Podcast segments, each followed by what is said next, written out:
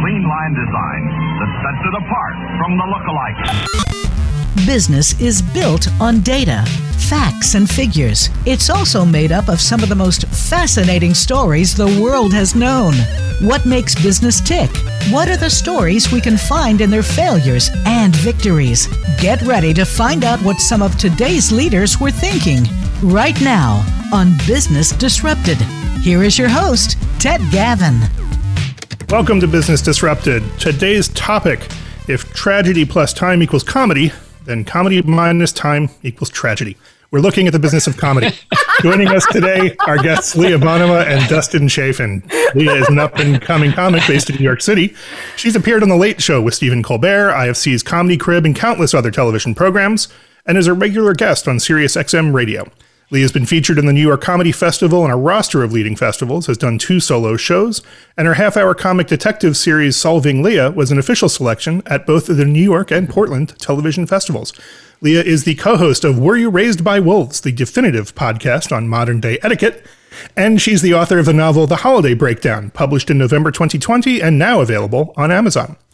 Our guest Dustin Chafin is also a stand up comic, also based in New York City.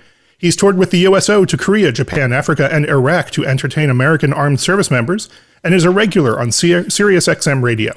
Among his many accomplishments, he's performed in the New York Underground Comedy Festival, and he hosted the Bill Hicks tribute show at the legendary Laugh Factory. Dustin has been a staff writer for the Sci Fi Channel and a contributing writer for a number of television shows. The New York Times said that Dustin is getting laughs every time he speaks, and he has regularly headlined at New York's premier comedy venues including Caroline's Comic Strip Live, Dangerfields, and Stand Up New York. Dustin is the host of the podcast I'll Leave You With This with Dustin Chafin. Dustin, Leah, welcome to the show. Yay! So oh, I'm always afraid. It's like, which bio is he reading? You know, you know the one from 2004. Like, I'm just always nervous. we, we could have gone with Wikipedia, and then you wouldn't yeah. even know what we were talking about. So I feel like I got nervous at the intro just because uh, business and comedy as comics was sort of like, oh, we have no plan. It's just caution to the wind. well, we're gypsies. Go. We're the gypsies of showbiz. That's right. So, well, every every good gypsy, and then certainly every good superhero has an origin story. So, Leah, Dustin, uh, we want to hear how did you get here? What are your origin stories? Oh, um, I'm originally from Northern Maine. Little, I'm a rural lass, and I went to university in Montreal. I went to McGill, and I actually studied. I studied documentary films. I wanted to be a filmmaker. Um, I like storytelling. I, my family growing up, people played a lot of records, did a lot of stories. And then I wrote my thesis in women's studies. Um, and then so when I, so I think I sort of, I'm very much into a point of view and sort of talking about things that are important to me. I, I brought that with me when I moved to New York. And then when I got here, I tried a myriad of different, um, you know, I took some acting classes, I did other types of film, and then I actually ended up in a spoken word group uh, we were called Spoken Soldiers, and it was a lot of storytelling. I actually really loved it. And a woman saw me and wanted to direct a solo show with me. And in the middle of the solo show, she said, Hey, could you take a stand up class to punch this up? And I sort of just immediately fell in love. You know, it's everything. You get to put your point of view across, you get to talk about things that are important, it's live performance. Um, and then after that show run was over, I, I threw myself into it that was it was you know love it and that's it what got love. you that's yep. we're hooked so dustin uh, yes, I too wrote my thesis in women's studies. No, I'm kidding. I um, I um, am from Texas, and um, I basically uh, joined the Mormon church uh, when I was in high school to get away from my family. and I ended up in uh, South America and as a missionary. And then I ended up at BYU. And uh, that was the first time I ever did stand up comedy at a BYU talent show. And it was something I always thought about and I wanted to do and whatever. And I, I ended up transferring to Parsons Art School in New York City. And uh, was not sure what I wanted to do. It was either fashion design or art or something. I just knew I needed to be in New York, and uh, ended up being I was a busboy at the New York Comedy Club. and I would sweep up and cook and all this stuff. And I ended up kind of uh, discovering this love for stand up, which I'd always had in the back, and I just never had the courage to do it, you know, full force like that. And uh, so yeah, so I would cook and clean for stage time each night, and then I ended up just kind of falling in love with it as well. So, what were you each doing before you pursued stand up? What were you doing for a living? Uh, I feel like I've done a little bit of everything. Um, you know, I worked at a nonprofit. I worked at multiple nonprofits, and then I also was a cater waiter. I bartended. Um, I actually worked at Birdland as a waitress for two years. I've been a ski patroller. Um, I worked on um, film sets. I mean, I really feel like I've had my hand in uh, a lot of things. yeah, my New York job um, when I was just like pursuing comedy, I was a tour guide on um, it was one of these cruise things. Would go around New York City and you just talk about the facts of the Statue of Liberty or Empire State Building, and then uh, then they would have. Um, like waiters that were you know song and dance people and they would end up doing show tunes and then we would have to kind of like you know get people on the dance floor and this whole thing so i did that for way too long you, you were a hype, you were a hype man. I was yeah, doing the Macarena. I still have flashbacks, you know, trying to get trying to get senior citizens to do the Macarena and the YMCA. Oh, but you know, it was a gig. It was they paid us, you know, pretty well, and they fed us, so it wasn't bad. Okay. Oh, I I also did. This reminded me Dustin's story, especially when you said they fed us. It, that's yeah. really baseline for a lot huge. of these jobs. That's You're huge. Like, yeah. Do I get fed? I'll be there.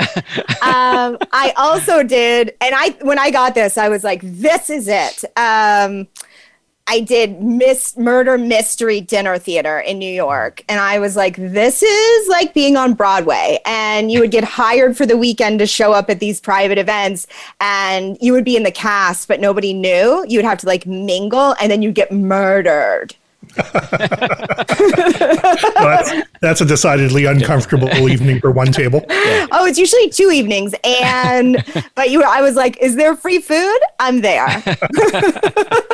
so, the the comedian Matt Ruby uh, wrote in a Medium article that the the single question he's asked most of all is, "Why did you get into comedy?" And he always has the same answer, and the answer is, "I got into comedy because I wanted to tell the truth."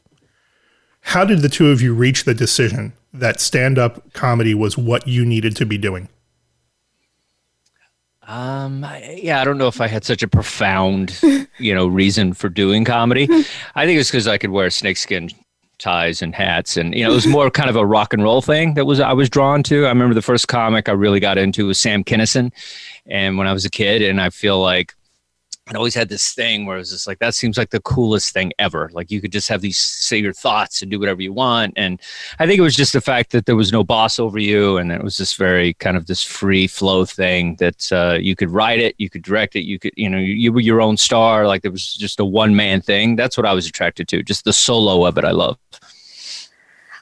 I also think what attracted me was the wanting to talk about things that were important to me um, and tell stories that affected my life and sort of have a, a group experience. Like these are things that I've done that embarrassed me or that I think don't get talked about. And then if I put that out there, then other people might feel relieved or like they could laugh at it and um, sort of creates this group experience.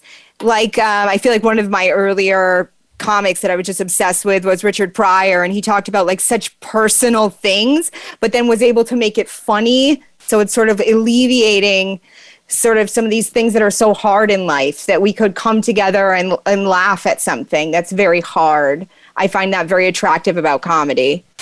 Yeah, it's also a way to be a rock star when you can't play instruments. You know. so. Well, Dustin, you you mentioned Sam Kinison um, yes. earlier. He you, played you, well, actually. Yeah. you you mentioned that you had uh, you had become a member of a religious community. Yes. In in and and and your first stand up was in was in that experience. Yes. Sam Kinison famously was a preacher. Yes. Uh, and and and the religious community he came from really strongly up influenced his comedy do you find the same thing happen with you? Yeah, I think so. Um, well, you know, becoming a missionary, like I was one of those guys, Book of Mormon with the name tag and everything. And uh, I was a very shy kid. And so I think being thrust into that world of having to knock on doors in Spanish, by the way, and just kind of, you know, and then we would have to, you know, preach or whatever, and during you know Sundays and whatnot. And so it got me in front of a crowd. I remember I was giving my first lesson at a Mormon church, and I got a laugh, and I was like, "Oh, okay, this is this is good." And so I've kept every time I would give you know a sermon or whatever. It would I would try to be funny because I felt like that was a way to, to, connect, and people always enjoyed it a little more when you added humor into it. So yeah, it all kind of like came together like that. Hmm. Um, Leah, you you talked about Richard Pryor and his his honesty, and I was thinking about this today. You know, you can you can look at a a, a generational continuum from Redd Foxx to Richard Pryor to Eddie Murphy to Chris Rock, and and and and that level of honesty doesn't exist through all of them. You know, Redd Foxx was a was at a time when there wasn't necessarily a place for for naked personal honesty in comedy, and Richard Pryor really seized that. Um, Eddie Murphy not quite as much, but Chris Rock very much so. What? How does how does that dynamic that that honesty about the material and bringing your sense of self and your own life into the art how has that influenced you as you've as you've matured as a comedian? Um, great question. Also, all of those comics, I feel like different comics at different times are bringing different parts of themselves. You know, I feel like Eddie Murphy was such is such a strong performer, um, and then also people at different parts of their lives feel. I think more able to speak to their experiences also with the given circumstances of the time. Um, what culture is ready for actually i would say richard pryor broke through that but without Redd Foxx, i don't think anybody else you know people cleared for other people i do think the interesting part for me about being vulnerable is you have to be at a place where you personally are okay with it because I do believe that the audience feels when you haven't sewn up something in your mind and then they worry for you like when I go out to talk about an issue that's um, personal for me, but I want to find a way to make it funny. For me, I've learned that if I haven't made peace with it, the audience tends to not laugh so much because they can tell that I'm not okay. So I do find that when you're hitting topics that you are are sensitive about, there is a part of you that has to have already be ready to be like, I'm putting this out there for people, and I don't need you know, because you don't want your, and I do feel like this happens more for women. I may be wrong. I feel like the audience sometimes wants to protect you, and you have to be at a place where you can say, I'm okay with this. You know, we're laughing about this. Right. So you have to be just be ready to laugh at it.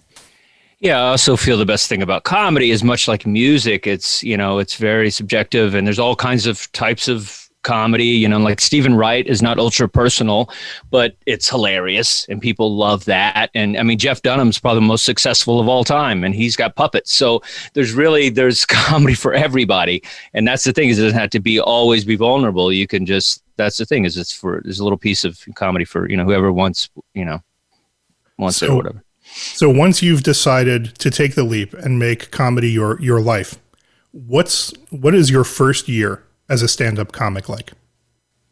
I got shingles. and I became an alcoholic. So I left so, the Mormon church and became a, you know. So rough, I guess. Rough it's pretty rough. It's pretty rough. Yeah. Yeah. So what I mean, are the? I mean, you what want to get up as much as possible. So right. you're like, I barked for stage time. I would work in front of a club, handing out flyers for like five minutes at the end of the show, and then you still have your day job you know so you're working and then you're uh, technically working at night and you just you're so hot to like get up everywhere. You know what i mean? So you're just like and comedy is one of those things where you have to learn by getting up over and over again in public. Like that's just how it's going to have to work. So that you know the more time you put in the better you're going to get. Right. So yeah. and, and and that's when you're very much in the pay to play side of the business right? You are doing something in order to get a couple of minutes on stage just to to to see what happens. Yeah, it's your internship, you know. It's like yep. you're just your mailroom or whatever. Like you're you're slowly getting into it. And so working at a club was always I was always thought that was the best thing because I hated open mics because a lot of open mics were comics watching you as opposed to an actual audience, you know, a tourist or whatnot. So I feel like that's how you were, were able to grow is through a real audience. Right. So what are the surprise what are the things that surprised you most about that first year Um, I Oh, that's a good question. I, I feel like I'm trying to think back the first year. I do think there's this, you know, some nights it's really horrible, even now.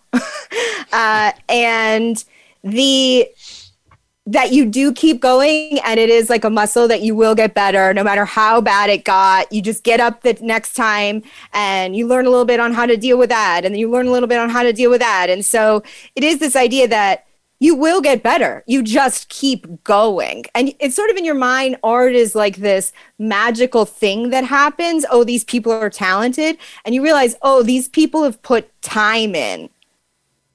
Yeah.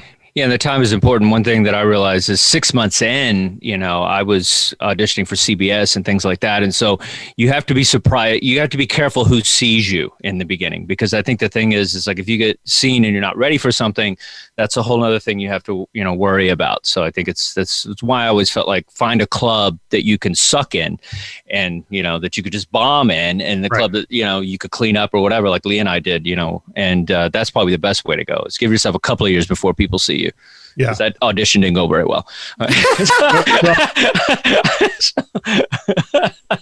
no room full of clowns, but uh, Yeah. but yeah. yeah, yeah. So I was going to ask how a first year stand up comic makes a living, but it sounds like the answer is not at comedy.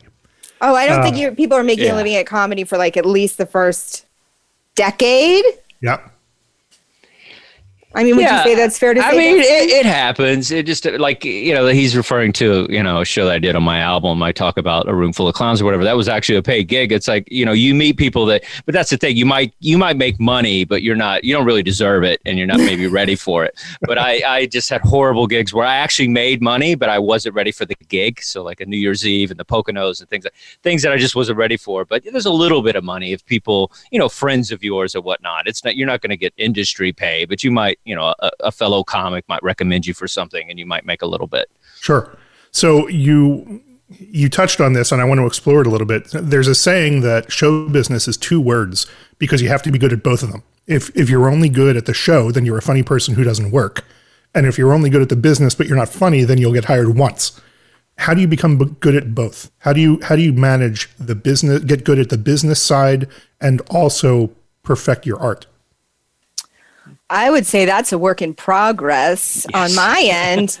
Um, I do think is some people I think are naturally better at the business side. Like I'm fine at being organized and you know that part, but pushing for yourself um, when you're doing something that's so vulnerable, I do find to be a particular skill set that is very hard to like advocate for yourself in a business way because it has to be so separate from how you all the vulnerabilities you have around your art. So I do definitely think that's a hard and a lot of it's learning, like talking about learning how to talk about money with people. Um, like you have to talk to other comics. How much did you ask for this? And you know, it- it's really I find it to be I find it to be hard. Um, it's a learning curve for me. Yeah, also for the business itself uh, is continually changing, and um, you know. At, at a certain point, there was a time where if you got the Johnny Carson show, your life was changed, or you got Letterman or whatever. And then now I think business should be slash, you know, social media, promotion, things like that. So there's a lot of, you know, areas in the business that you have to learn as you go in order to kind of stay in this. Right. So you've you've been at this for a while. When did you first feel like a real comic? When when did you feel like you had grown into the job? Um, you know, I, I think sometimes I, I, still don't. Um, but sometimes uh, I, I, and this also speaks to how random events are. I was at Caroline's doing a, sh- a showcase show for, it was like a competition show. And um, after the show, a man from the Glasgow Comedy Festival came up to me and was like, I loved your set, would love to invite you to do the Glasgow Comedy Festival. And I couldn't believe it. I was like, and then they you know they flew you out. And um, i had never had that experience before. And then i got there and i had a little room with a little tea kettle. And you know i made it had like little coffee bag you know what i mean? And i was like i can't believe that me telling jokes has me in a hotel in glasgow right now meeting other comics and it really sort of felt um, humbling and amazing and that was a a very wonderful moment to me to be like, oh, I'm I'm in another country from you know, and it came out of nowhere. You know, people are like, you never know when things are going to happen in this business, and it's so true. And it just, it was great. Yeah, and I think it's you know definitely um, hotels, even if they're fancy hotels or they have a waffle machine. Like you know, it's like if someone's putting you up and paying you, that always, um, you know, television was uh, definitely things. You know, that was a big moment where you just kind of feel validation. But uh, yeah. Okay. Well, we're talking to Dustin Chafin and Leah Bonham, comedy professionals, about the business of comedy. Um, so, how does a stand-up comics business model change as they as they mature and they advance in the field? You know, you you you start at kind of pay to play, do busking or or or handing out flyers or cleaning floors, hoping to get some some stage time at the end of the night, and then as as Dustin mentioned, there's a lot of emphasis on on social media and freemium and otherwise called loss leaders. You put your, your material out there and and and build audience. And and and you know, kind of the gold standard is licensing and endorsements and diversification. You know, the the sneaker deal. And there's a long road between pay to play and sneaker deal. How how has it? How, how have you watched the business model mature and change as you've come up through the ranks?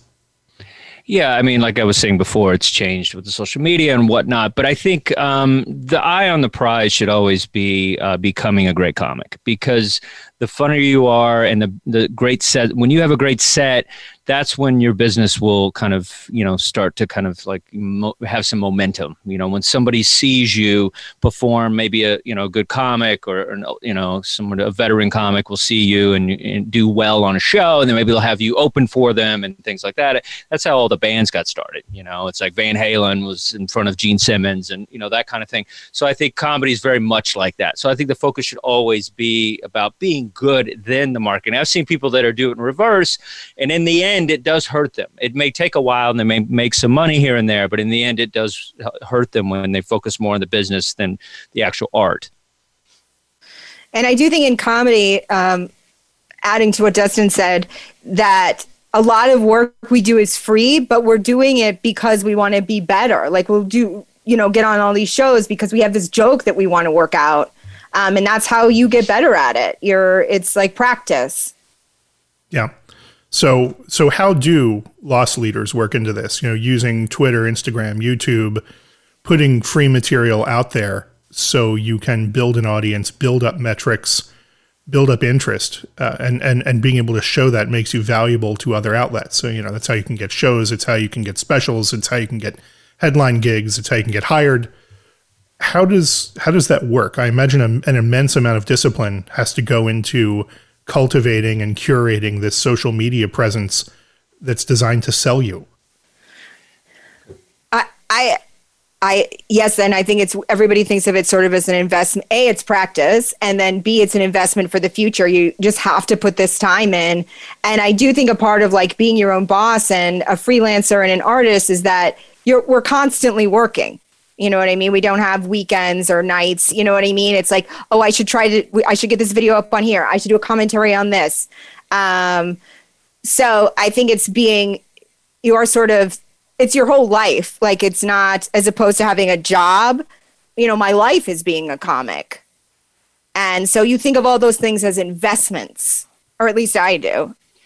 Yeah, I'm always struggling with this. I feel like it's just something that I'm not naturally good at and so I, you know, uh, if I have to go to Fiverr.com and try to find somebody to help promote me, and you know, just that kind of thing, uh, you know, I usually try to seek out things. This is something I'm always trying to get better at. Is the business part of it, of promoting myself.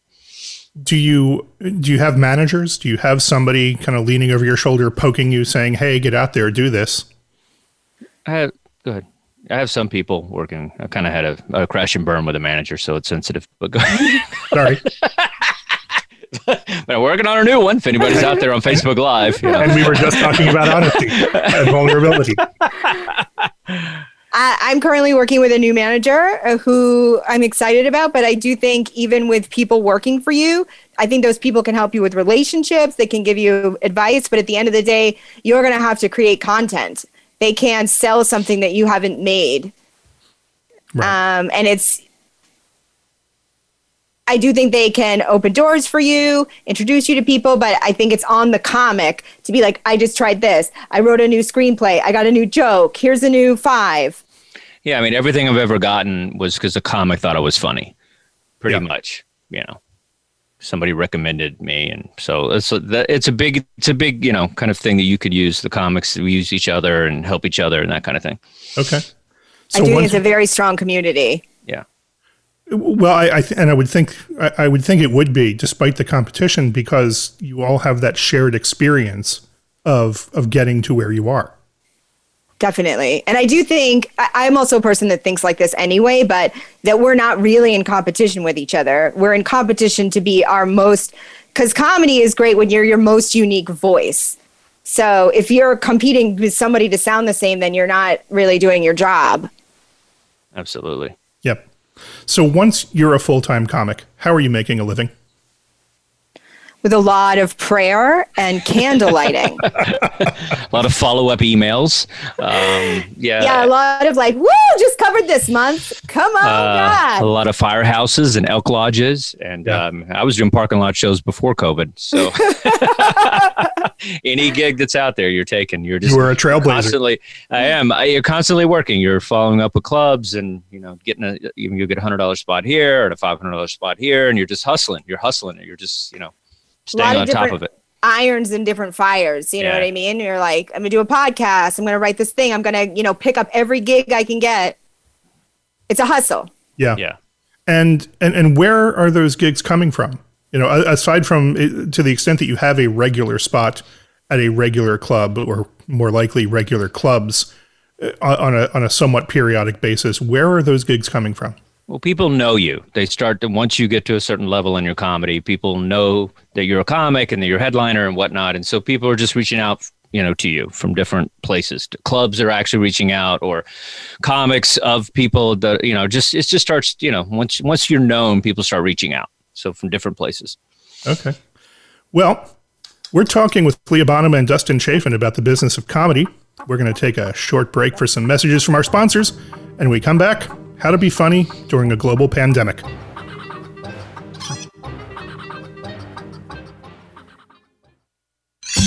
Your favorite Voice America Talk Radio Network shows and hosts are in your car, outdoors, and wherever you need them to be. Listen anywhere. Get our mobile app for iPhone, Blackberry, or Android at the Apple iTunes App Store, Blackberry App World, or Android Market. Gavin Solmonese is the experienced leader for complex financial matters, restructuring, and litigation consulting. Whatever your situation, we have the ability and know how to restore troubled companies to profitability and growth. We've successfully completed financial advisory engagements for hundreds of companies that have gone on to renewed health and success. No matter the size or complexity of the case, our clients always work directly with senior professionals and receive exceptional work product. We know that asking the right questions is always the first step in defining the true problem. Generating alternative solutions and finding a clear path forward is what we do. To us, it's all about results. What you do next is what counts. When there are tough decisions and hard choices to make, you need smart, strategic people beside you. Choose the team who never stops working until your problem, dispute, or financial crisis is resolved. Visit Gavin Solmonese at gavinsolmonese.com or call us at 302 655 8997. We hear it and read about it every day in the news. America is heading over a fiscal cliff. Home prices are still receding and unemployment growing. How can you preserve and increase your wealth in this kind of economy? Tune in to Turning Hard Times into Good Times with host Jay Taylor. Jay will explain the decline of our monetary system and the economy and will give you winning investment ideas and the tools to protect and increase your wealth. Turning Hard Times into Good Times with Jay Taylor can be heard Tuesdays at 3 p.m. Eastern Time, 12 noon Pacific Time on the Voice America Business Channel.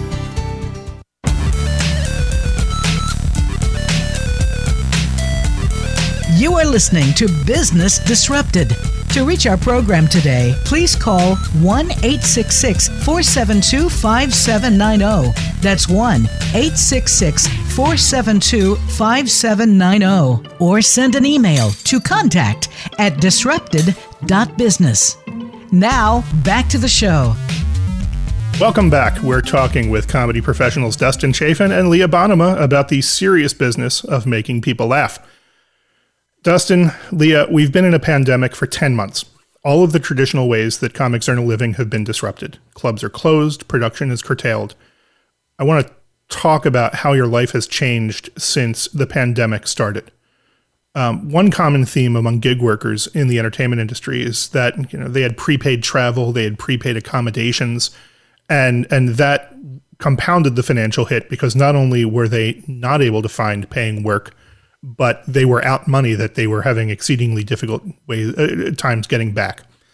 Um, what were the immediate economic impacts that the two of you experienced when the shutdowns started? Um, I I think the immediate well, the immediate is our entire way of making a living is halted. Um, so it was just a rising panic. Also, you know, we're in New York, so we sort of were the epicenter first. So in the beginning, there was that more worried about for me the worry of for us as a general community you know wanting to be how you could support the healthcare workers and how you know worried about people getting sick sort of overrode my immediate fear of like but then after that first like what are we supposed to be doing period you're like oh i've lost my entire means of making a living and i only have you know it's it is a gig economy that's that's a great way to put it and you know you only have so much time in you in your bank account for bills. So you're like i have to find an alternative way of making money in this amount of time or i'm going to have to move back into my mother's house as an adult. And i mean that's it's embarrassing to say but that's exactly what it is. And so you just sort of dig in yeah, it was a lot of panic for sure, and uh, there was there was quite a bit of uh, outreach. I feel um, in the comedy community, um, there were quite a few organizations and comedy clubs that were trying to give back and help comics in the time of need, and you know, so I was grateful for that. But uh, yeah, we just you know, you were just like you didn't know what to do. I mean, I remember, you know, at the beginning, it was just I I could see it happening, so we I felt like it was we got to see it coming a little bit like you know in new york people starting to you know just come to comedy clubs less and less and it just it started to happen. So we're a little prepared for it. Not much though. Yeah. Yeah i was at a gig um I think it was the beginning of March, and I got a phone call from I was at a benefit, and somebody said, "Hey, somebody who was at that benefit has COVID," and this is like sort of at the beginning. And then I was like, "What is my responsibility?" You know, I didn't touch the person. I didn't know who the person was. But then I called the next gig where I was at and I was like, I just got this phone call. You know, we didn't have any of the facts at that point. And I called them and they were like, oh, don't worry about it. You know what I mean? And then I went to this other gig and I was extremely careful. I like hand sanitized um, everything and everybody. I stayed away from everybody, but everybody was like, you know, people get drunk at comedy shows. They keep wanting to touch you.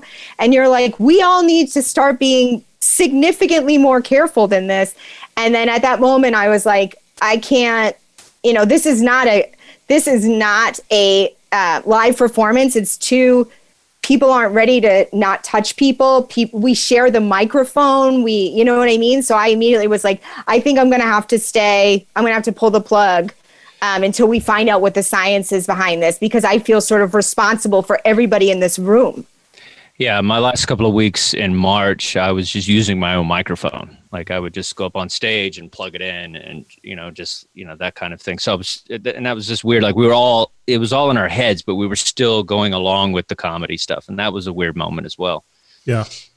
So you also feel like you want to, if people want to go out, you want to make them laugh, and like, but then you're like, you know, eventually I was like, okay, this seems yeah. like we're heading in a direction. I should lock myself inside.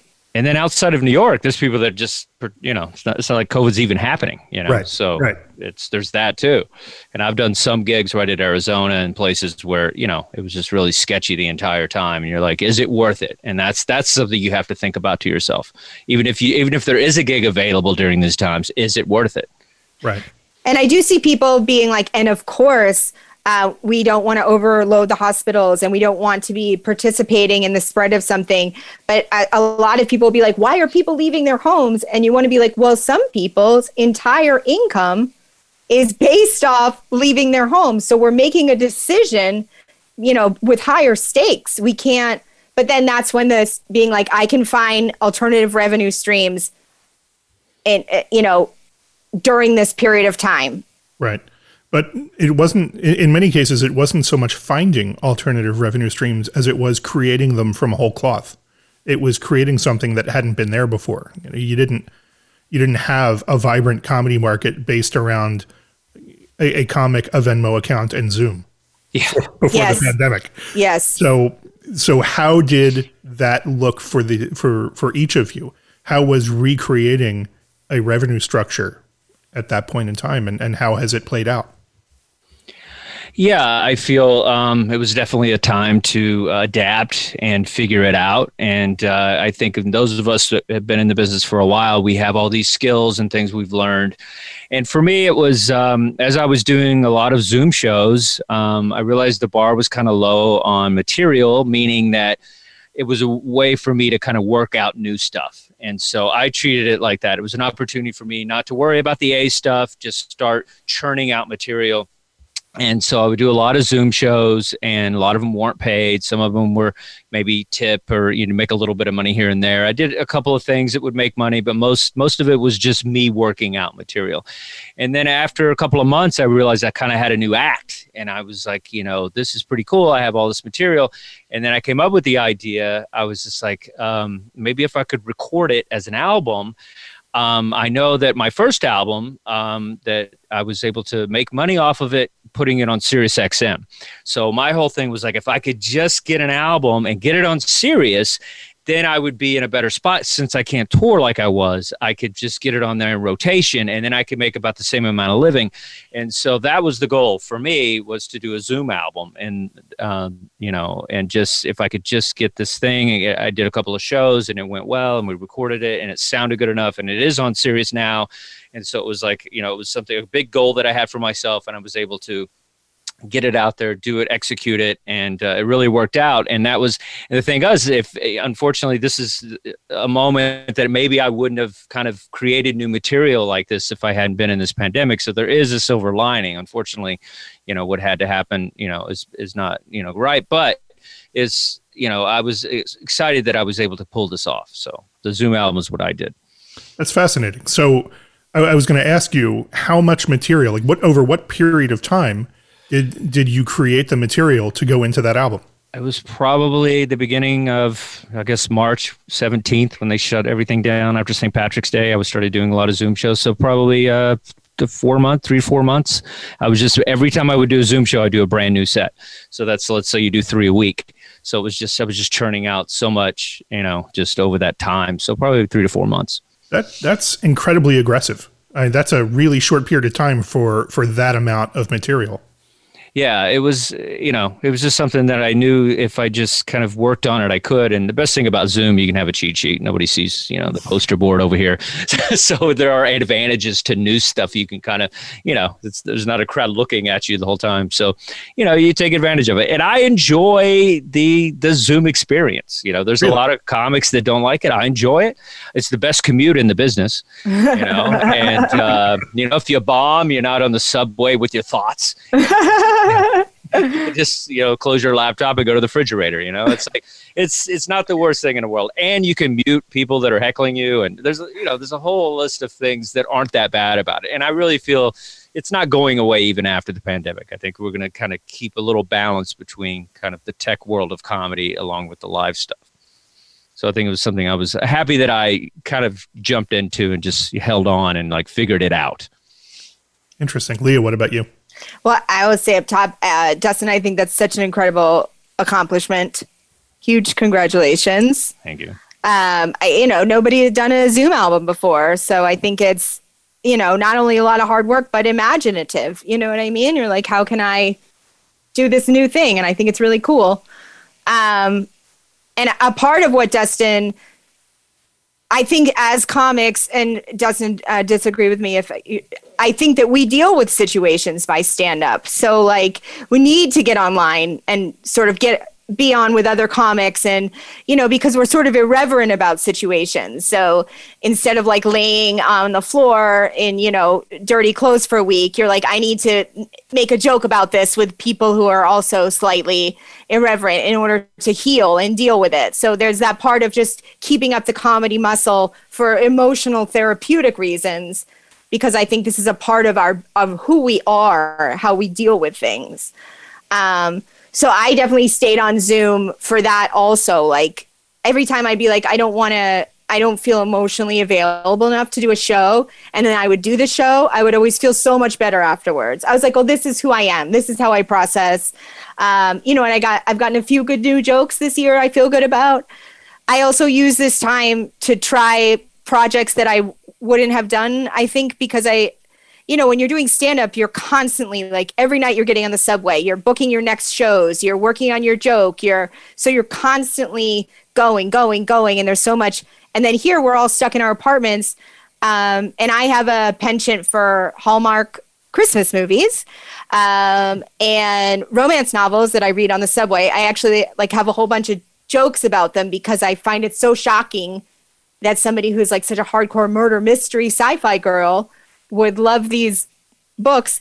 Um, so I got very sort of, I didn't know what to do in like April. And I'd been writing this sort of horror movie that was about women killing people, uh, which is much more my style, much more my comedy, uh, sort of.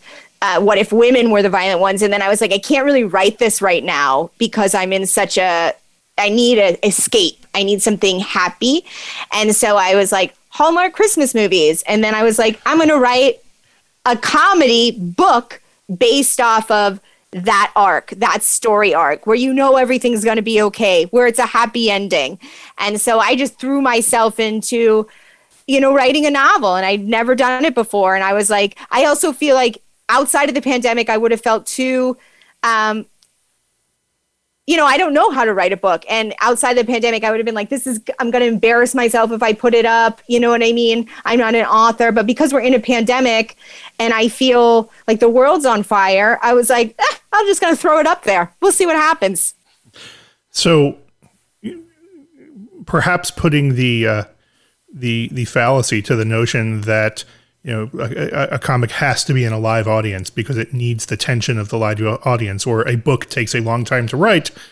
Um, the two of you basically responded to the pandemic by writing an album's worth of material and recording it, and writing a novel. Yes. Okay. Is it everyone? Is it everyone doing that? Great. Um, I'm going to adjust all of my perceptions of, of, of, how good of a life I lead and how productive I am. Thank you. I feel like anxiety can really get a person going. You know yeah. what I mean? Yeah, that's that's what I'm going to be thinking about when I wake up at 3 a.m. now. Good.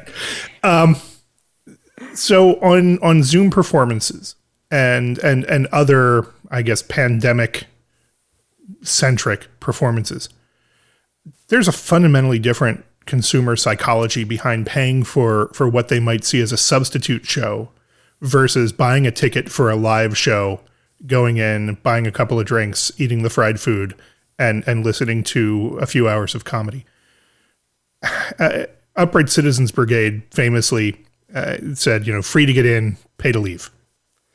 how how do you how does revenue work? How does pricing work? How do you get paid for for these new types of events? Uh, well, they are live. I mean, they are live shows. They're not, you know what I mean? People are all logging on. It's all live.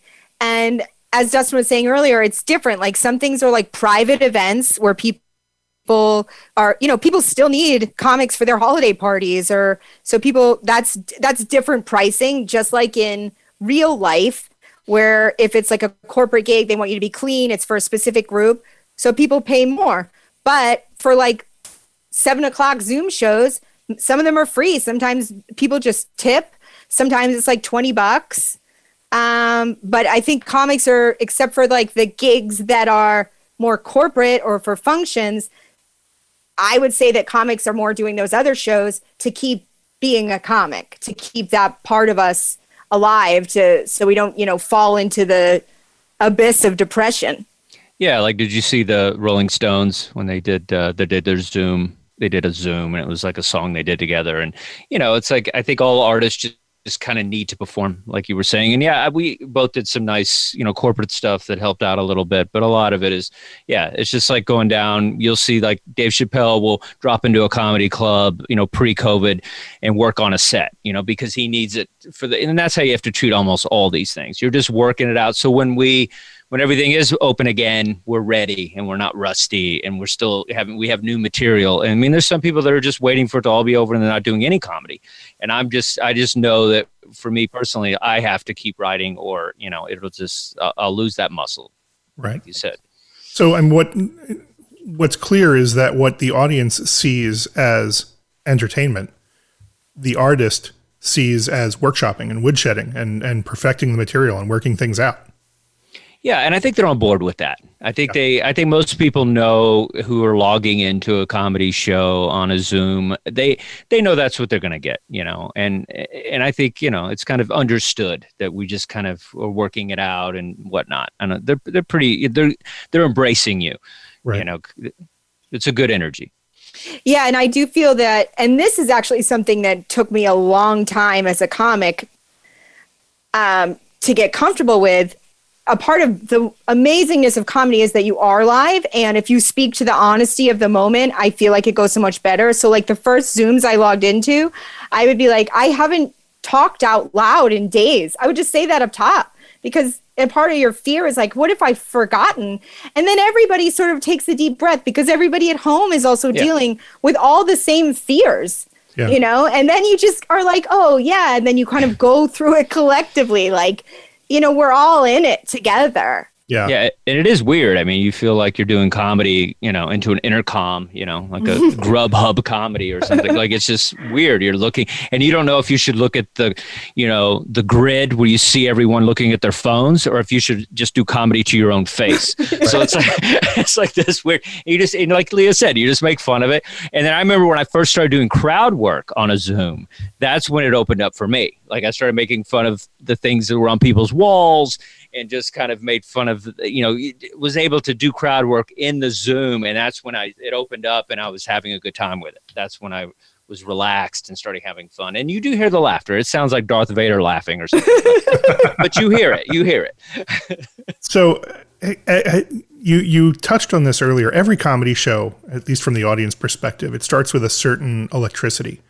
And and for the audience unless it's a comic that they have experience with there's always this certain buzz where where the audience is kind of collectively wondering if is this person going to tank? Are they going to be awesome? you know, what are we going to talk about tomorrow? Are we going to talk about this at all? Or are we going to talk about how great they were? Or are we going to talk about how they're on the subway with their feelings? Yeah. What kind of clubs are you going to? well, you know, so how you know how does that electricity, how does that dynamic change in this environment? Leah, you talked a little bit about you know kind of putting the awkwardness and your feelings of like this is the first time I've actually spoken to another human being in two days. You know, putting that out up front, getting the elephant in the room acknowledged, and and making it part of moving forward. But how do you deal with the the change in audience dynamic that they're that, that you're not in the room that you know half the audience may be looking at their phone and you may be looking at yourself how have you dealt with that change um i think a, a, comics to our benefit, we have dealt with that in real life. In a real oh, room, yeah. there's people looking yeah. at their phones, Still there's people looking. talking loud. You know what I mean? There's people walking yeah. in and out. So that is actually a skill set that we were able to bring to this. Yes. Um, and I do think there's a part of you know, I say it out loud and then I think that's not what I meant. But there's a part of this where it's like sometimes I say to myself, would I yes, this is an ideal in many ways, but I would rather do it than not. So I'm just going to get over that hurdle of it not feeling the same way and find a way to make it work because I want I want to do this. Um, and sometimes it means like throwing your hands up in the air and like doing a dance or being like "Wow!" or you know, but I do think that as comics, we actually have the skills to make this format work because we're so used to things constantly going wrong. Yeah. yeah, and the people enjoy it too. I mean, it's, it's people are starving as much as the comics are starving to be in front of people telling jokes. People are starving for any sort of entertainment, and so this is it. I mean, it's like how much Netflix can you watch? You know, they want something that feels live, that feels interactive, and so you know, there, you know, and I think Leah actually told me in the beginnings is like you just have to kind of like just be upbeat and give them that energy, you know, that you're happy to be there because it's like that translates and they feel it and this whole thing. And so that's where the electricity can actually happen. Believe it or not, it can happen. Yeah. I've, I've gotten more nice messages from people during the pandemic, audience members, than I have prior because I think they've so desperately needed an escape um, that people reach out and be like, oh, Yeah. I needed that. They appreciate you a little more. Yeah. Yeah. And that when I have like an anxiety spiral and I think I did that wrong or I said something stupid or I try to remember that um, not to make it about me. You know what I mean? Yeah. So early in the pandemic, a survey of comedy clubs in, in the United Kingdom had half of all of those venues saying they didn't expect to survive the pandemic. New York City may be an outlier, but this type of impact could exist across the United States as well. I'd like to hear your thoughts. Do you think that this business, the, the club and venue centered comedy, do you think it's going to go back to what it was? Or, or, or if it's going to reemerge fundamentally differently, what do you think it's going to look like? Um, well, we have lost a few comedy clubs in Manhattan. Dangerfields was my home club. Um, that one broke my heart, and so that club was around for 50 years, and they weren't able to, you know, uh, stay open. So yeah, I think it's uh, I, you know, comedy is one of these kind of dregs in the barrel kind of businesses. Unfortunately, I I feel like it will you know, people will be, you know, probably starting it a little earlier than it should, and I think there'll definitely there'll be comedy. Comedy will happen before everything else. My opinion is when the Lion King is sold out, everything else is sold out. Like every, mm-hmm. it just takes when Broadway's back and tourism is back. So it really depends on tourism. I feel. I mean, you know, Lee and I talked a little bit before. uh, You know, with the tech stuff, I think you know there'll be more. There'll be like pay per view comedy will probably be happening within the comedy club, so people will be able to stay home because I think a lot of people are going to be shelter shocked. They're not going to want to just run out just because government says that everything's okay. People know not to trust that. So I think it's it's going to be a while. I say a few years before comedy's really back in New York, places like New York. Um, I, I tend to think it's. I think people will be anxious. It'll be different, but I think it'll come back pro- probably a little earlier than, in my opinion, just because I do think um, smaller art venues will just climb back. People will find a way, but I do agree with Dustin that it will be different and it will take a long time. Um, but I do believe, like live performances, I, I feel like a part of our humanity, and we're gonna figure it out. We're gonna make it work. Yeah. So, Leah, I, I, I want to say 30 seconds vent or repent, but uh, I. Oh yeah, let's. Uh, 30 we're raised by wolves. Shout out. Right. That's it. We're leading into our Patreon. If anybody wants to join, um, 30 seconds closing thoughts. go ahead, Dustin. Um, yeah, well, thanks for having us. Um, I, I love talking to somebody that actually knows business as a performer. So, and then the fact that you're an artist as well, I may feel like it's nice. Thanks for the questions because then it helps me kind of figure out maybe where my road is headed in comedy. And I think as if you're a performer watching this, I think you just have to be innovative and you have to keep an upbeat and just, uh, you know, just know that you, if you just perform and just create, then things, you know, things will be better for you. I feel. Yeah, I would like to uh, echo what Dustin said. Thank you so much for having us. It's really great to see these questions because you're like, oh, thoughtful and how we think about things. Um, and I do think if if people can find a way to create something, maybe it's something different than they normally do because I it's so great. What's great about art is we have as many voices as possible out there, you know, being their most self. And I think it's important. It keeps everybody going. Well, thank you. Leah and Dustin, thanks for joining us today. Thank you for sharing your stories and making us smarter about the serious business of making people laugh. Our guests have been comedy professionals Dustin Chafin and Leah Bonnema. Leah is on the web at leahbonnema.com and she's at Leah Bonnema on Twitter. Her podcast is Were You Raised by Wolves? Dustin is on the web at dustinchafin.com and is at Dustin underscore Chafin on the Twitter machine.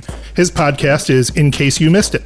Their podcasts are available wherever podcasts are sold. You can find links to their podcasts, websites, links to Leah's book, The Holiday Breakdown, and their show schedules in the show notes on our website. Join us next time as we explore the business of the sovereign citizen movement. Was the constitutionally authorized U.S. federal government secretly replaced by a government formed under Admiralty law? No. Does the government secretly hold escrow accounts for each person with $630,000 in each account? Of course not. Is the supreme authority of the land the county sheriff? Almost certainly not. But there are a lot of people who believe these things, and they use these beliefs as a basis for massive tax fraud schemes. And people are selling this belief system as a remedy to the otherwise unsuspecting. Next week on Business Disrupted, Render Unto Caesar. Business Disrupted is hosted by me, Ted Gavin. Our executive producer is Robert Cellino. Our audio engineer is Aaron Keller.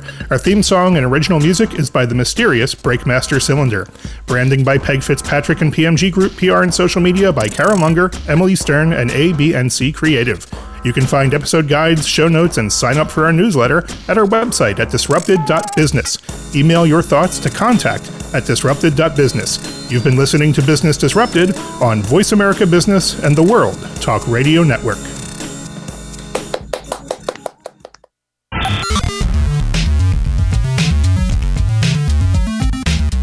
Thank you for tuning in to Business Disrupted. Be sure to join Ted Gavin for another edition of the program and some more great stories next Monday at 1 p.m. Pacific Time and 4 p.m. Eastern Time on the Voice America Business Channel. Until we speak again, have a great week.